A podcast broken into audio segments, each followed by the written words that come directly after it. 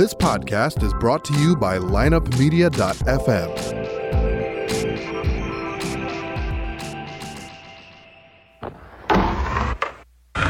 Because if you can tell me what your habits are, I can tell you what sort of a person you are. I can tell you what your future looks like. But like I always say, life is 10% what happens to you, is 90% what you do about it. The people who are most effective in the workplace believe that their future is going to be bigger than their past. When people don't believe that their future is going to be bigger than their past, they begin to disengage. You're listening to The Circuit of Success, a podcast dedicated to helping you achieve success in every facet of life. Only on the lineupmedia.fm podcast network. Now, your host, Brett Gilliland.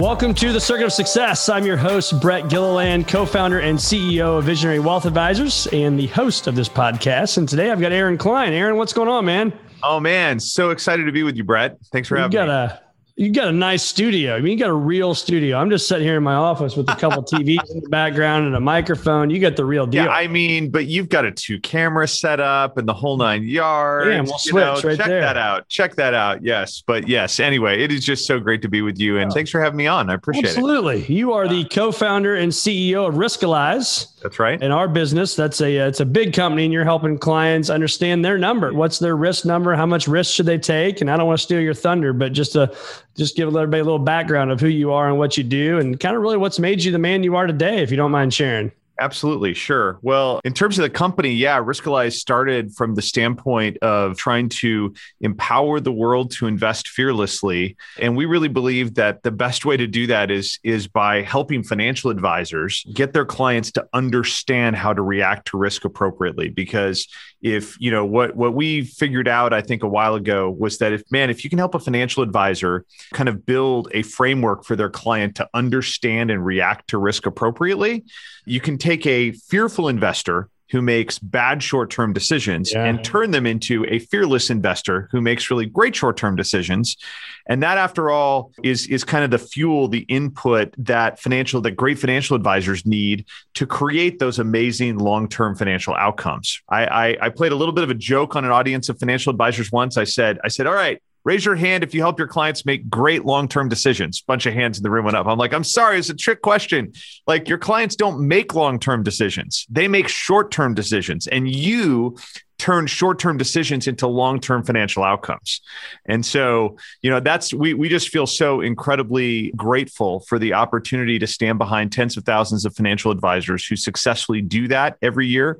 And it's because of those financial advisors that we get to achieve our mission. that's awesome. I love the mission. And, and talk to us a little bit about that. Where, where were you at before? What did you see? I obviously saw an opening there and you said hey man there's a huge opportunity because you don't just go out and co-found a company and take a massive Yep. risk and build something Yeah. without you seeing a, a big need i would assume Yeah, for sure. Well, I mean, you say, how did you become the the man that you are? And I'd I'd have to give a lot of credit to my wife. I married up in a big way, and my three kids who have given me my first aspects of gray hair. It's coming in fast. There's uh, nothing wrong with that i've got no, no, no, no, no. But they're 17, 14, and 12. So it's coming Okay. in fast. It's coming That's in right. fast, man. But I actually started my my story is kind of crazy. I started working at the age of 12 years old in the afternoons after school for my dad. He knew nothing about child labor laws or minimum wage laws. He knew nothing about either care. of those things. I, you know, I think my first week I probably worked, I don't know, 12 or 13 hours and I got a paycheck for like $5. So, you know, it, it uh, Yeah. Yeah. like I said, nothing about minimum wage or child labor laws. That's but it, right. it, I, I loved it, and I I learned a lot. You know, a couple years later, my voice had deepened out. He let me start answering the phone, working with customers. It was a brutal business, by the way. It was wholesale distribution of like automatic gate security equipment. So not the oh, manufacturer who builds the differentiated product, and not the you know the installer who owns the distribution with the customer, but the middleman who is just trying to like get the product from point A to point B. And so like 18% gross margins, like like not not the world's greatest business, but Yeah. you know, it was an industry my dad loved and it was a labor of love for him. And he taught me so many things in that. One was that it takes immense grit to be an entrepreneur. you know, and to and to kind of work your way through building a business. And the second was pretty simple, which was, hey, we've got the same products as everybody else. This is a relationship driven business. If we take care of our clients, they will take care of us. Yeah. And you know, it's not an exact corollary to financial advice because financial advisors have a lot of differentiation in how they deliver and how they work with clients and things like that. But there are some, I, I, there's certainly some things I learned about that, which is that, you know, relationships are number one. And we've always sought to put that at the heart of, of how we built Riskalyze. And so, you know, from there, I did a couple of different things with the internet, kind of at the intersection of finance and tech. And then, you know, I was recruited to run global product for a division of an options brokerage firm. And so I'm leading teams that are building technology products for options traders. And one day I said to a buddy of mine, Mike, who is a financial advisor, I'm like, it is crazy how the average individual thinks about the concept of risk and he said, if you think that's crazy, you should see how many of us financial advisors think about it. Like we just have not had the tools in this profession to really understand who clients are and then match that up with the risk in portfolios. And when we started to dig into it, you know, it, it, became really clear how true that was. We, we use these terms in in this profession like conservative and moderate and aggressive, right? And we have no idea if the three people at the table, the financial advisor, the client, and the asset manager, mean the same things by the words conservative, moderate, and aggressive. And you know, it's like when we built out our office, right? Like the contractor and the architect did not communicate by saying, "Remember, he wants a moderately conservative hallway leading to his moderately aggressive studio." you know, like right. they put feet in inches. works, right? Yeah, they put feet and inches onto those blueprints, and that's how you know that building came together. And so, you know, we looked at that and said, somebody needs to put the feet and inches into this for financial advisors, and that's really how the risk number was born. And so, you know, here we are 10 years later, like I said, just so grateful to have the opportunity to stand behind tens of thousands of financial advisors who care so deeply about doing the right thing for their clients and helping their clients get to the other side. And they do such a noble thing in the world. And it just, it, it's an incredible, it's an incredible pleasure to get to stand behind them in that way. Well, that's cool. And they all have high expectations. So for you sure. as a leader of organization, dealing with a bunch of advisors is not an easy thing to do. you know, uh, that's and that's the thing is that no matter how well you meet those expectations, customers' expectations go up every year. Yeah. As yeah. well they should, right? I think. I think they deserve the right to, to right. make that happen. That's right. But the three kids may give you more gray hair than the uh, being a CEO and co-founder of a fintech firm. That's but, probably uh, true. That's so where do, you, where do you see our industry going, man? When you when you look at, you know, it's June here 2021. I mean, when you yeah. look out at 2025 or 2030, wherever your mind yeah. goes, I mean, what do you what do you see for our industry? I am wildly optimistic and wildly bullish on the future of financial advice. I say that because, as great, you know, I mean, I'm a technology guy. As great as technology is, I really do not believe that technology can replace the core value proposition that financial advisors actually deliver, which is empathy, which is uh, coaching, and the ability to understand where somebody is and connect with them and and understand their fears and their concerns and connect with them on a human level and say we're going to get to the other side we're going to make right. it through this stress that we're that we're living right now and the way we're wired as humans is to take action and do exactly the wrong thing when we're fearful. Right. Like that's that's the whole problem that exists in investing and that's why we said that our mission as a company was empowering the world to invest fearlessly and and financial advisors are such a critical part of that puzzle the most important part of that puzzle frankly because it takes a human connecting with a human to empathize and and halt fear in its tracks and turn it around and make it turn into conviction okay. and the and the right steps forward.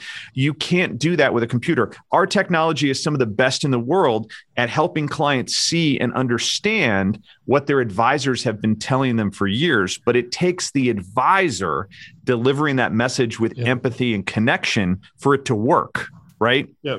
So I am just wildly optimistic about the future of financial advice in our profession. Now, Does it look differently in the future than it does today? It probably does. Financial advisors who who don't like to connect with people and deliver that kind of empathy and deliver that kind of guidance and coaching and help are probably not going to do too well in that future. If all you want to do is collect 100 basis points to sell a pie chart, I'll tell you what, BlackRock's doing that for free on their website right? Yeah, right. you know so so like that's not a really great value proposition but if you're in a position to say i'm going to take something that is complicated and something that is important right?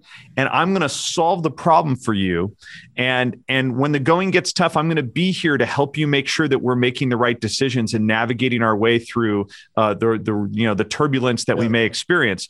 That is worth you know its weight in gold and I, I think that advisors, frankly, undervalue uh, their their value to the client uh, in a lot of cases. I mean, it, we're only five years um, removed from a time when every advisor was like, "Oh my gosh, I have to figure out how to compete with Wealthfront. How do I do my work for 25 basis points?" Right. And you know, turns out that Wealthfront was kind of like E Trade with a new coat of paint over it, right? And and that's not who financial advisors were Right. competing with.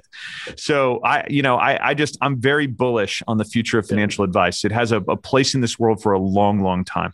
Yeah, and I am as well. I mean, obviously doing what we do for a living, but I think that it, no matter what, right, as as things become more complicated in our world, people want somebody there to hold your hand, right? And I talk about the two emotions, fear and greed. Yeah. And those are things we deal with every single day working with clients. Is 100%. the fear what if my money goes down? The greed, I want my money to go up, right? I want to hit the home run. And I think that, you know, I couldn't agree more with what you said. That, that person there, I call it Pandora's box. Everybody's got one. It's our job as advisors to get the key, open that, find out what's truly important to them. And, and really, quite frankly, and, and all, I mean, kind of jokingly, but kind of serious, is be a, a psychologist, right? A 100%. psychologist for the clients. Would you agree with that? Yeah, 100%. And it's funny that you say that because somewhere I still have the original pitch deck uh, from 2011 when I was pitching early angel investors on investing in this in this company, you know, uh, that that became Riskalyze, and and you know one of the slides setting up the story basically said every single human decision is based on one of two emotions, fear or greed. Oh, wow. Uh, yeah, I promise so- I didn't get that slide back that.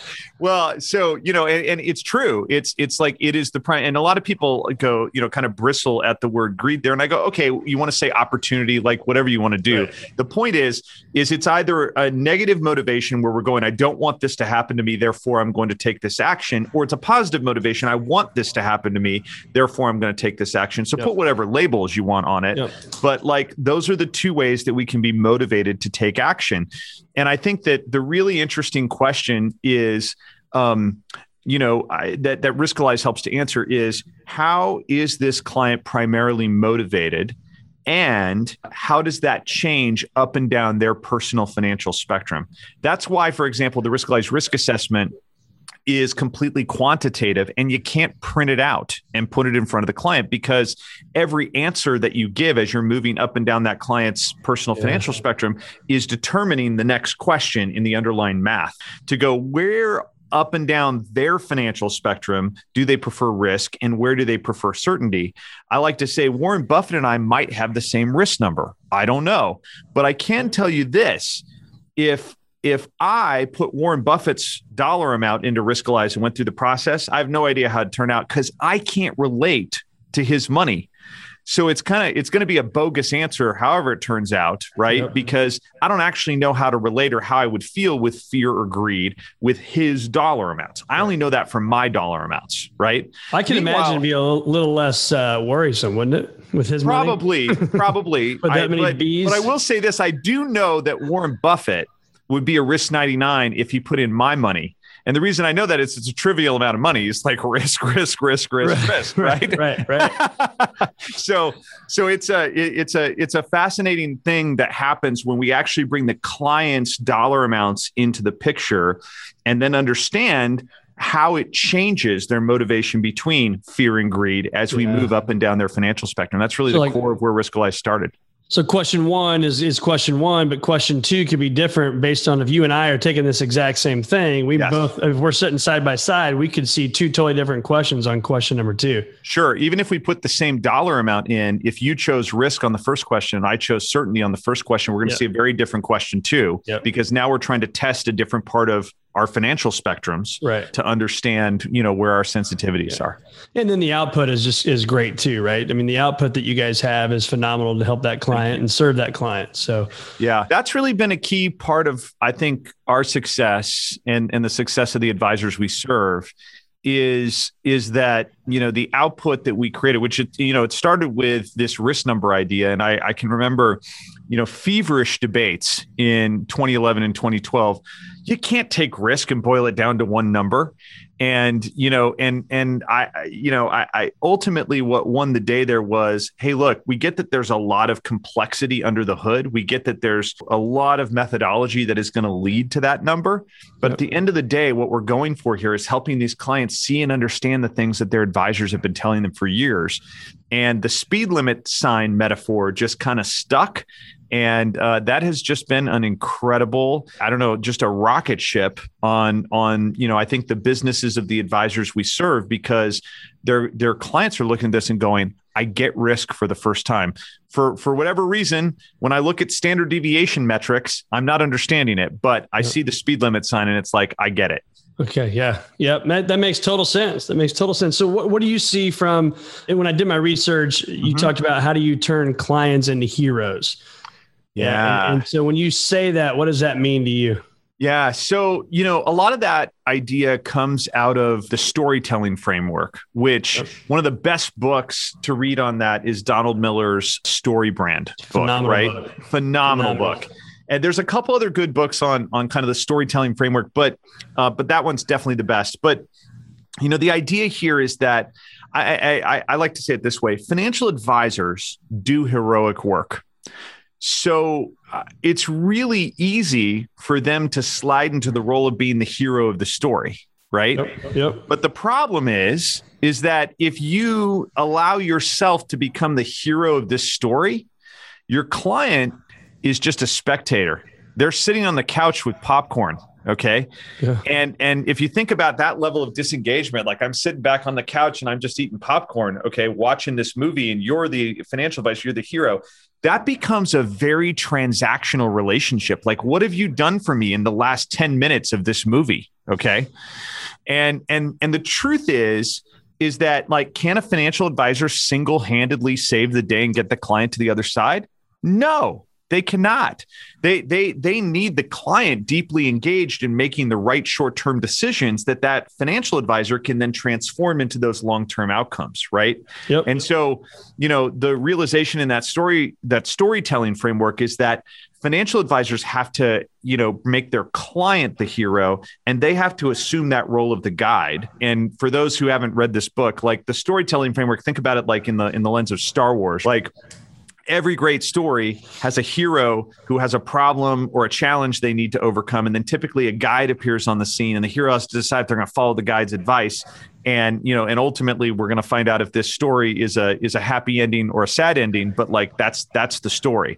Yeah. And, you know, Star Wars, Luke Skywalker is, is the hero, but Obi-Wan Kenobi is the guide. And, and they've, you know, that's the story. Well, you as the advisor have got to play the Obi-Wan Kenobi role. You can't, do the the the hero role you've got to put your client in the hero role and show them that they've got the tools to get the other side if they follow your advice as the guide Well, and then you also think using your Star Wars analogy, whether it's you know the stormtroopers and all the other guys right coming at you, that that's inflation, that's taxes, that's ah high returns, low returns, right? And so Yes. when when you see that, let's take the Star Wars and apply it to the Yeah. client. Now, what do you what do you see there? Yeah i'm now i'm trying to figure out what the tractor beam is in this analogy that might be Uh, you know yeah. excessive internal expense ratios or something like that but uh, um yeah i mean i mean that's true. Like like those are those are the outside forces attacking our story. Those are the are the problems and the challenges that we have to to overcome to get there. And i would also throw in like like what about like unexpected life events that are hitting the client? Like this is a lot of the stuff that yeah. you as their guide are helping get them through. I didn't expect that my father-in-law was going to unexpectedly die of cancer and my mother-in-law was going to need to move in with us and we need to add on to the house. And like how is that going to impact my retirement? How am i going to make that work? Yep. i did not expect that my son or daughter was going to go through a, a, an unexpected health situation and i don't know if insurance is going to cover it and how am i going to make sure that they're okay and get the treatment that they need? You know these are the kinds of things that hit us in life and you know a, a, financial advisor standing there as the guide um, you know can play a huge role in, in helping get clients through. Now let's flip it if the financial advisor is the hero of the story, then when, you know, inflation and taxes and, you know, lower returns than we want hit, I'm like, this movie sucks. right? Looks like point. I need yeah. to go buy a different ticket and go to yeah. a different movie. Yeah. You know? Yeah. And and the reality is, is that, you know, you as, as a financial advisor cannot control the markets. It's not within your power to make those returns be what you want them to be, or to make inflation be what you want it to be, or to make taxes be what you want it to be. But if you if if the you know if you've got this set up where the client's in the right role and you're in the right role man it, it makes for a better advisor client relationship i think. Yeah that's good. Great great wisdom there. So let's talk about another uh, key point here is the keys to client confirmation bias. Oh yeah. I you know confirmation bias is one of those fascinating fascinating topics in in kind of behavioral economics and behavioral finance because confirmation bias is they call it the mother of all biases, right? It's the idea that um, I am I am very likely to believe that the decision that I that I that I've already made is correct. So everything I see kind of confirms that the decision I made is correct. Yep. And you know, I tend to I tend to seek out opinions that will drive my confirmation bias and and and and prove that I was correct. I tend to watch, you know, TV channels that will generally speaking confirm that my mm-hmm. opinions or that or that, you know, my decisions have been correct. And so confirmation bias is incredibly incredibly powerful. And I will tell you, you know, confirmation bias is what drives most of the bad returns that investors see in the markets, right? Because they see something bad happen in the markets. They see a bunch of red on the screen. They see a bunch of people on CNBC say, saying, "Oh, this is horrible. Like this is this this stock is plummeting. It's bad. This market is plummeting. It's bad. You know, this is bad, bad, bad, bad, bad." And they're like, I, you know, I'm, I'm, I'm a human. I have to take action. There's a rustle in the, you know, in the woods. I, I gotta, I gotta jump into action and I gotta do something. And so, and so, and, and that ultimately, you know, again, if we sell low, we will assuredly, you know, when, when markets are down and then we wait until the markets feel safe again. And then we buy in back at the high. If we rinse and repeat, we're going to be broke in 30 years, you know, like that, that's how that works. So, all this to say, one of the things that we were talking about in the early days of founding Riskalyze in, in, in 2011 and 2012, I, I would tell you we were dead wrong about something. We said, we're going to start this company and we're going to figure out a way to defeat confirmation bias and and and because that's that's kind of like if you want to make people fearless investors you've got to defeat confirmation bias you've mm-hmm. got to just kill it and you've got to find a way to help people overcome confirmation bias and I would tell you that, you know, a year and a half or so into our journey and, you know, working with lots of we were we were doing a lot of different things to validate the technology. We came to a really fascinating conclusion. It was absolutely impossible to defeat confirmation bias. It's the mother of all biases. Right. It cannot be defeated, okay? And so then a really fascinating idea hit us. What if we flipped the coin there? What if we harnessed confirmation bias? Because if instead what we do is we help the client see and understand the decision that they're making hey i'm a risk 52 and a risk 52 portfolio has a 95% historical range of you know something like minus 8 to plus 12% over a six month period. Okay, that's normal historical behavior for a risk 52 portfolio. I'm, I'm just making these numbers up. Okay. Sure if if I make the decision that that portfolio is right for me, okay, when I'm talking to my to my advisor, six months later, let's say some volatility is hitting in a bad way. It puts the financial advisor in a place. Now, let's say that portfolio is down five or 6%. It puts the financial advisor in a very strong position to say, now, I know it doesn't feel good to be down five or 6%. But let's remember the decision that we made six months ago. We said that we wanted to get the benefit of this much return. So we had to take this much risk to get it. And we were right. Like, this is the right decision for us because this is the portfolio that's going to get us to the long term financial outcome we're trying to achieve. So, even though we may have some short term losses in the portfolio, you were right in the decision you made six months ago. And the right decision that makes logical sense is to stay the course. Okay. Yep, yep. So that's that's harnessing confirmation bias to get the person to go, yeah, the decision I made was right. And I'm going to stick with that decision. And ultimately, we found a way to make the mother of all biases work for the investor instead of against the investor. Beautiful. And if if, so, if it's your idea, it's the gospel, right? I mean, but that that's that's how confirmation bias works, right. right. Like if it's my idea, it must be right. It must be and, right. Yeah. When all go. social media is doing that, I mean, everything is driving yes. us to have confirmation bias. Hundred you know? percent. So, 100%. trying to think. Oh, the Social Dilemma. Did you watch that on Netflix? I haven't watched it yet. I heard yeah, the preview looked, uh, you know, scary to yeah. say the least. Yeah, I had to watch. It took me a little bit to watch it. I was like, oh gosh, this is exactly what's happening in my life right now. So, uh, a little crazy, a little crazy. My life sure, gets but. better when I, uh, I, I, will tell you, like I last year, uh, a small confession. Like I went on to Facebook and I'm like, okay, this is a tough year. I'm talking about 2020, like in the middle yeah. of the pandemic, right? I'm like, this is an interesting year. I'm like, my, I, I really do not want to hear any of my friends who are arguing against masks or for masks. Yeah. Like, I, am not interested in it. If nope. that's what you've decided to make your Facebook page about, I don't want to unfriend you. I'm just going to mute you because, and yeah. I got to tell you, it turned Facebook back into something that was cool. I'm like, I'm seeing people's pictures of their kids again. right, this exactly. is amazing. so, not their opinion on a mask. Not their opinion on a mask. A political I'm deal. Like, or... I, I, am just not interested in arguing about that on social media. It's not yeah. fun. It's not fun. It's not fun. Yeah. So, how do you, Aaron, right now, when you think about obviously being the co-founder, CEO of Riskalyze, let's talk about leadership for a little bit. Okay, like, so sure. H- how do you define leadership? Oh, that's a great question. Um, you know, I, have I've had the good fortune of of getting to lead this company now for ten years, and work with uh, a team that um, just like the collective intellect and and talent of the team that I've had the opportunity to work with um, is just incredible, and yeah. I I feel grateful every day for what I get to do. I love I love my job.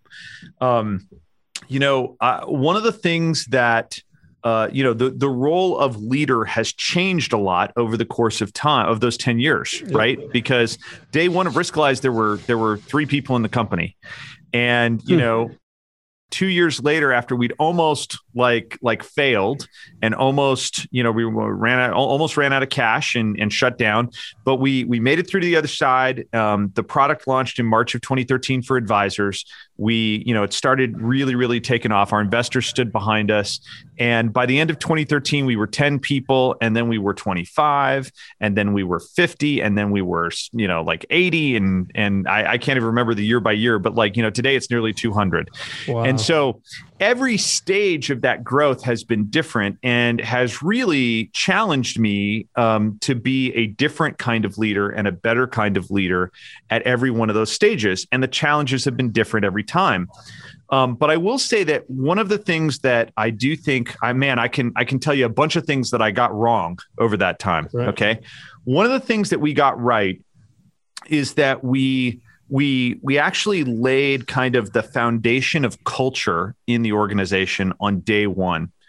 And um, where i'm coming from on that is that i was in an organization before that was like a blame based culture right?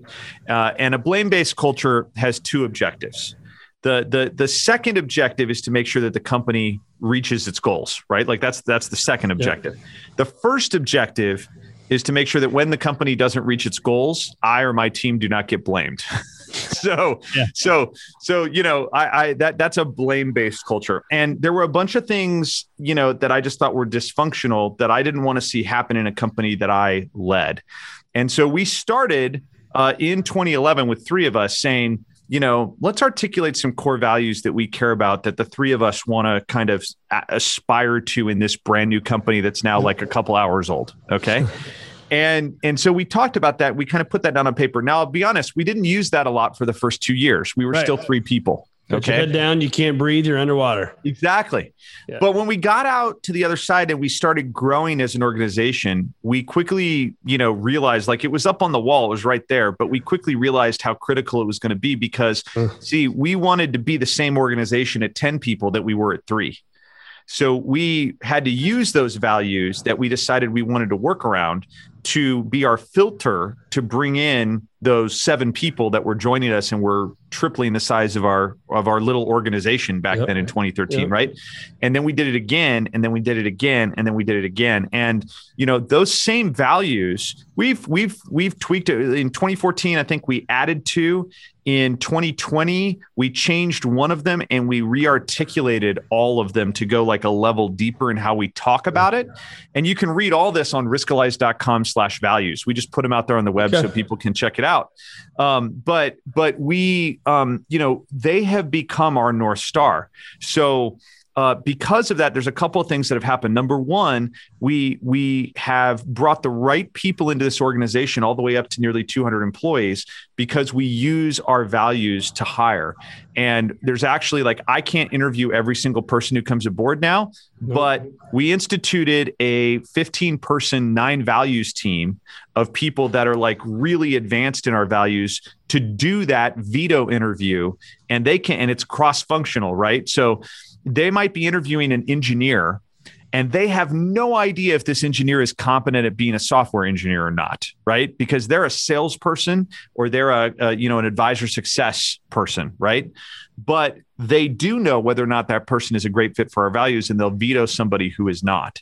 And as a result we make sure that the people coming into our organization uh, actually fit our values. There you go so there they um, are, right? If you're watching this now, it says we are customer obsessed, value creating, relentless engineers of delight, right? So that yep. that's your delight is, deal, one right? of those nine values. There you go. It's the first of the nine values. If you scroll up just a little bit more, you can see all nine. Okay. And they're kind of they're kind of there on the screen. So delight, delight, and focus, focus yep, integrity, integrity, respect, communication, ownership, teamwork, uh, freedom and accountability. So when you see those, you just read those off. Tell, yeah. tell me, let's pick one. Let's pick one and uh, let's, let's okay. so it. here's here's the big one because this will this will go to one of my failures as a leader. Okay. Okay. So in 20 appreciate the transparency. Absolutely. In 2017, we started hiring like crazy, and I couldn't do that 10 minute veto interview anymore. And so I I I was like, well, I got to let that go so we can scale.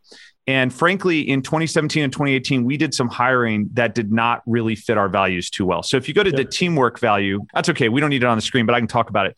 On the on the teamwork value, we ended up re-articulating this in 2020 because we went through a painful process. I kind of realized at the end of 2018, I'm like, there there was that we had this all company retreat brought everybody together and there was just a small subset of our talent i'm like how did these people get into this organization i don't get it okay and so we had to go through this painful process of of of turning over parts of our organization in a big way. I had to make some changes wow. on our leadership team, and you know, and it was look, I I, I in at the end of the day, if you go back and analyze it, it was probably you know as much as 25 or 30 percent of our people that we ended up making some changes and the teamwork value really exemplifies it, it articulates what we are looking for. We we talk about we, you know, some things that we don't want.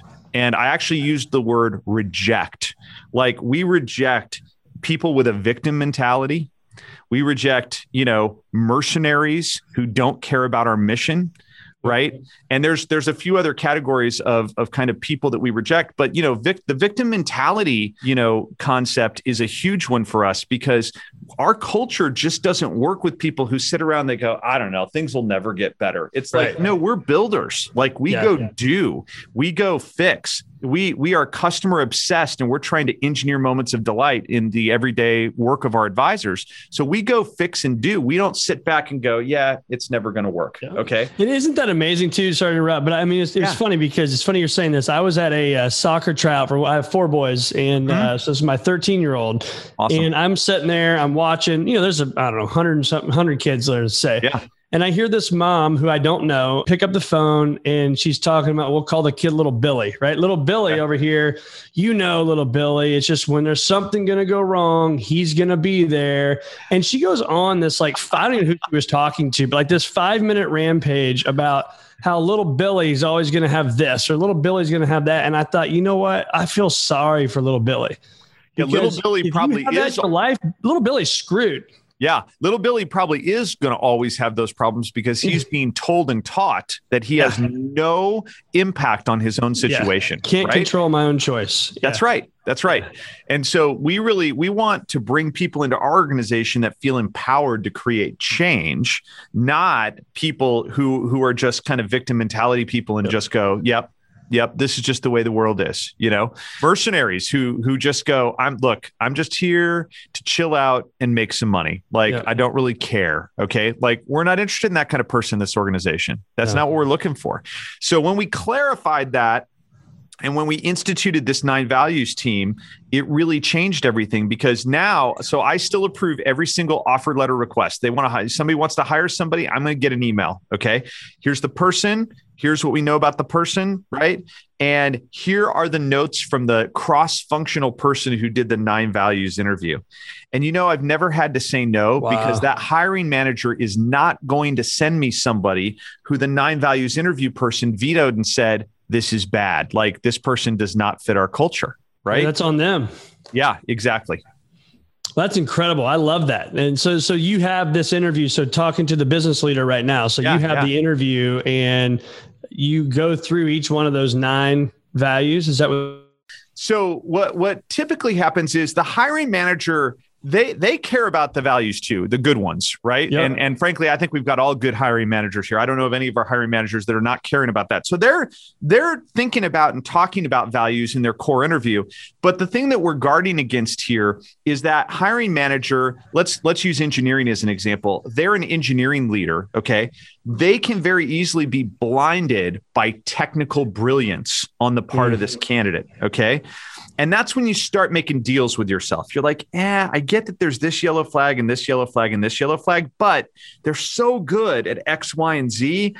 I'm going to watch this and and make sure that they, you know, and that's when you start making deals with yourself and you start compromising. Okay. Yeah.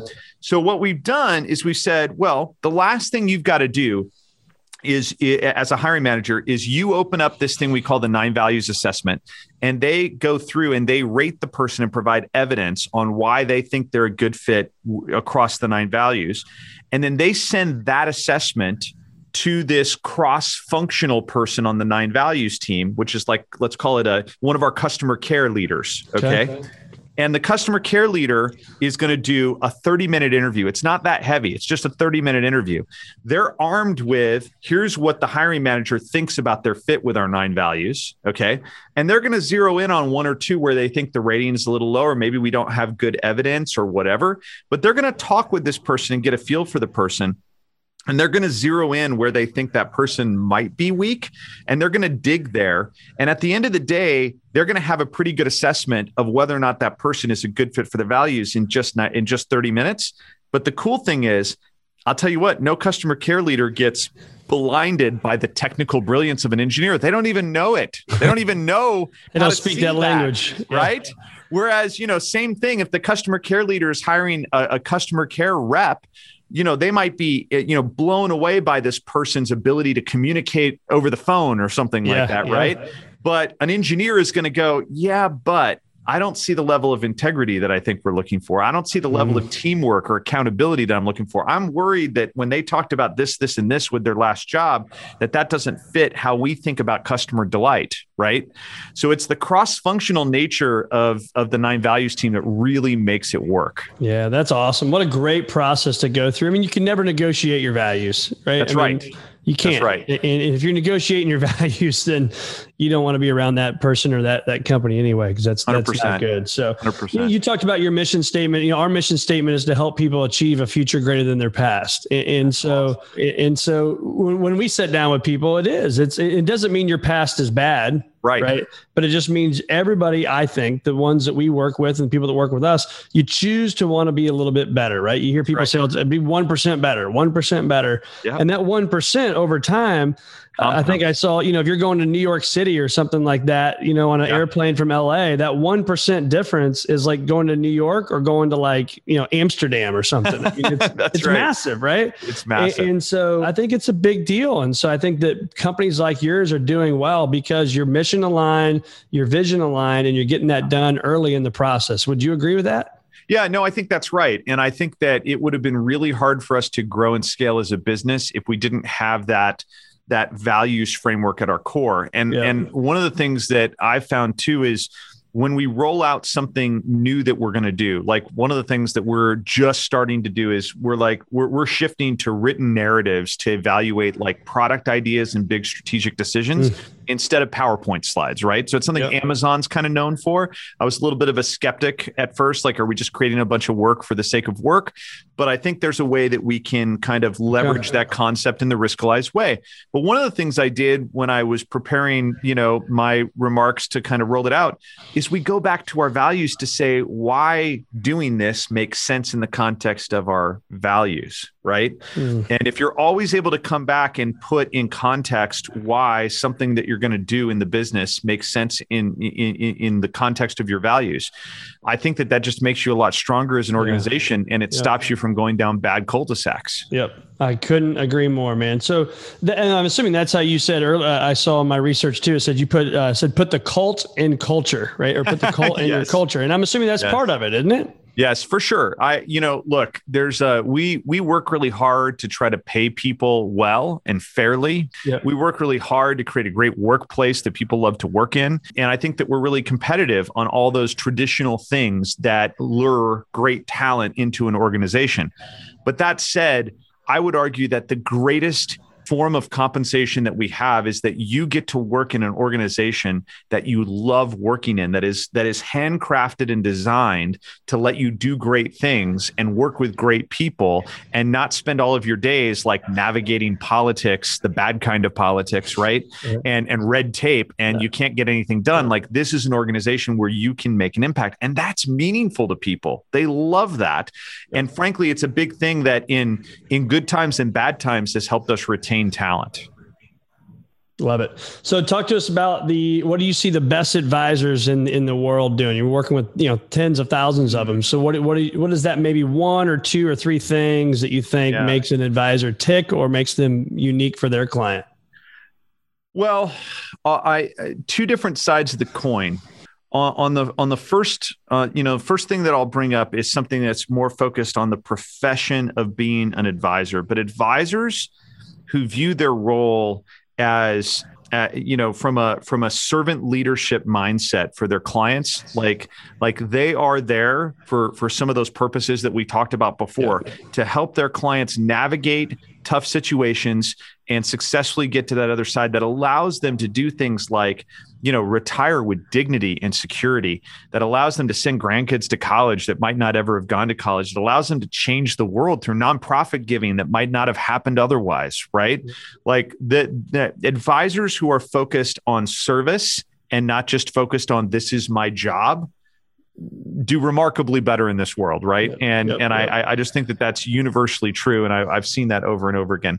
The flip side is that, and I, I, think you've probably uh, seen and heard this from your chair a number of times. There's a lot of financial advisors who solely focus on the profession side of the coin, and they forget that they're business owners on the other side of the coin, Yeah. right?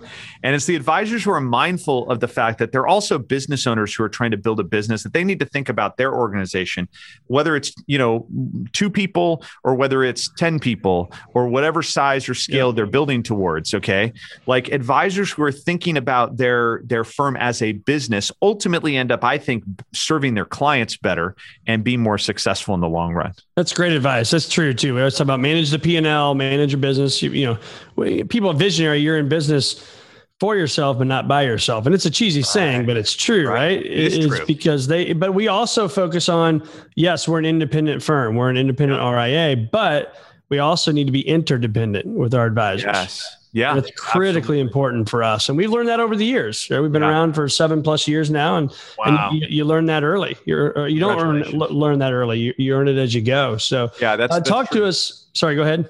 No, no, I just saying that's true. Yeah. So talk to us about this Hope Takes Root. Sure. charity, well, man. Hope takes root.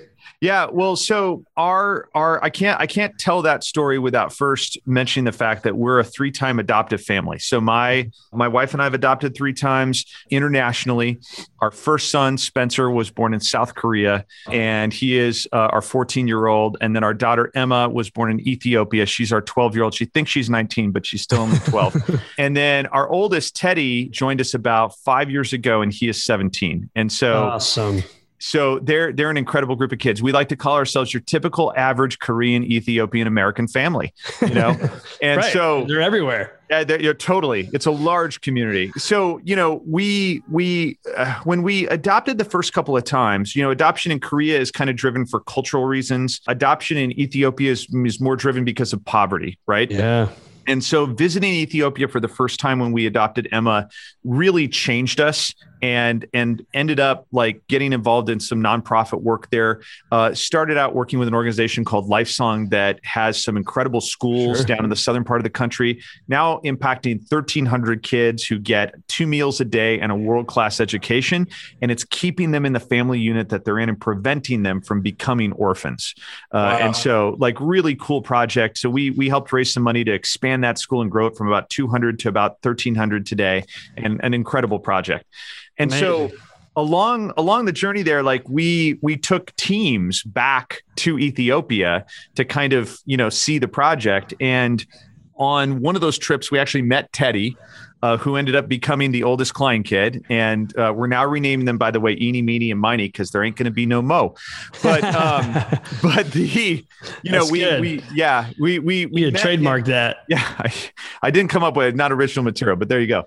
I but but you know met him on that trip, and one of the things that we you know we met a bunch of other boys who were his friends in that orphanage that that we met him in you know and you, you know the solution to that problem is not just one continent adopting all of another continent's kids, right? right? Like adoption is a beautiful part of the solution, but it's not the silver bullet.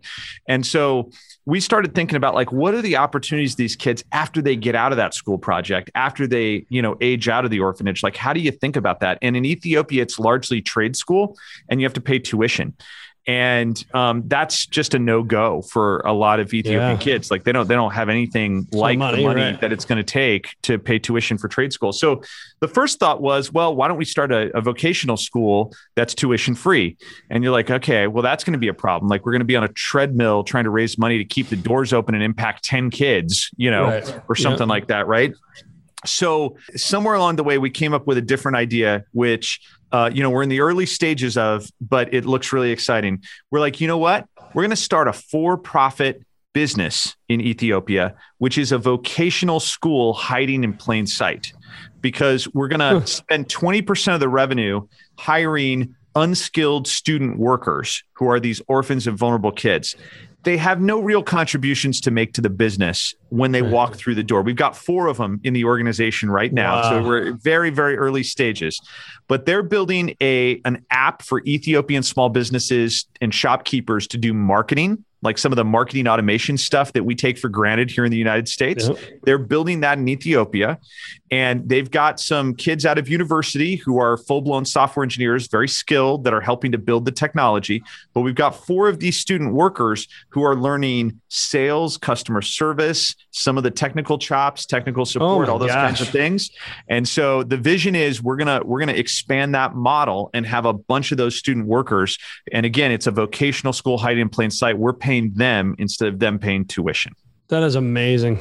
Yeah. That is absolutely cool. amazing. I mean, and again, you. you talk about flipping the script. I think you said that earlier, but yeah. So you talk about flipping the script, right? That yeah. You were all trying to raise money for different things and different different yeah. thoughts and different people, but man, to then give them something to learn and grow and you know be at work on time and what a lunch hour is and yep and rejection and to figure out a way to make that sustainable. Because what I Yeah. love about this is that we're gonna, you know, what we did is we actually raised the startup capital here in the U.S. into a 501c3 as Yep. tax deductible donations. We then funded the creation of this for-profit company in Ethiopia with those donations. I and two other people are the shareholders of that for profit organization in Ethiopia. We have all signed pledges that if we're ever forced to take a profit distribution, we'll just donate it right back into the same 501c3 fund, right? Which can Wow. then reinvest it back into replicating and growing the program. yeah So, you know, I, I, capitalism is one of the greatest things on earth for killing poverty. And I think we're about to develop another proof point of that, which I think is super exciting. incredible but it takes vision and it takes passion man Well, I, you know, thank you for that. But it took a lot of other people's vision as well to make Yeah. it come to fruition. And the team on the ground there is super talented. So super excited to see how it goes. you can eeny, meeny, miny, no more, and it takes some dough, Ray, me, right, to do those things over there. So I'm gonna Well get real cheesy, well put. but it's true. It does take some dough to do those things. That's So right. That's right. Congrats, man. Well, Thank we could you. continue talking for hours, I'm sure. But where, where do people find more of Aaron Klein? I know you you, you do obviously Riskalyze, co-founder, Sure. CEO of that, but you give speeches and, and different things around the around the country. So where can listeners find more of you? Sure. Um, there, you know, I, I have a website at aaronklein.com. I'm, I'm, I'm mostly, I'm on social media and love chatting with, you know, great folks, business leaders and advisors Yep. and, and everybody in between on, on, uh, you know, Twitter is, is usually my, um, you know, uh, network du jour, but, uh, but welcome, you know, love connecting with, uh, with great business leaders and financial advisors. Awesome. Well, Yeah. we'll put it all in the show notes, man. Put your website, Riskalyze website, all your social media handles, and uh, and also your charity. You guys are Thank doing you. great work at uh, Hope you. Takes Root. I love the name. Yeah. And man, it's been awesome having you, Aaron. Appreciate your time and uh, and good luck on your journey. Thank you so much.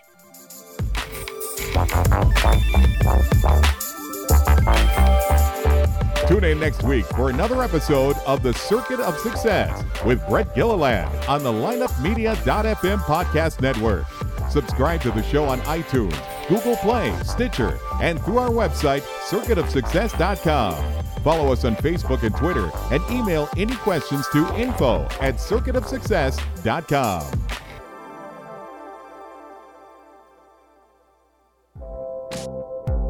This podcast was a presentation of lineupmedia.fm.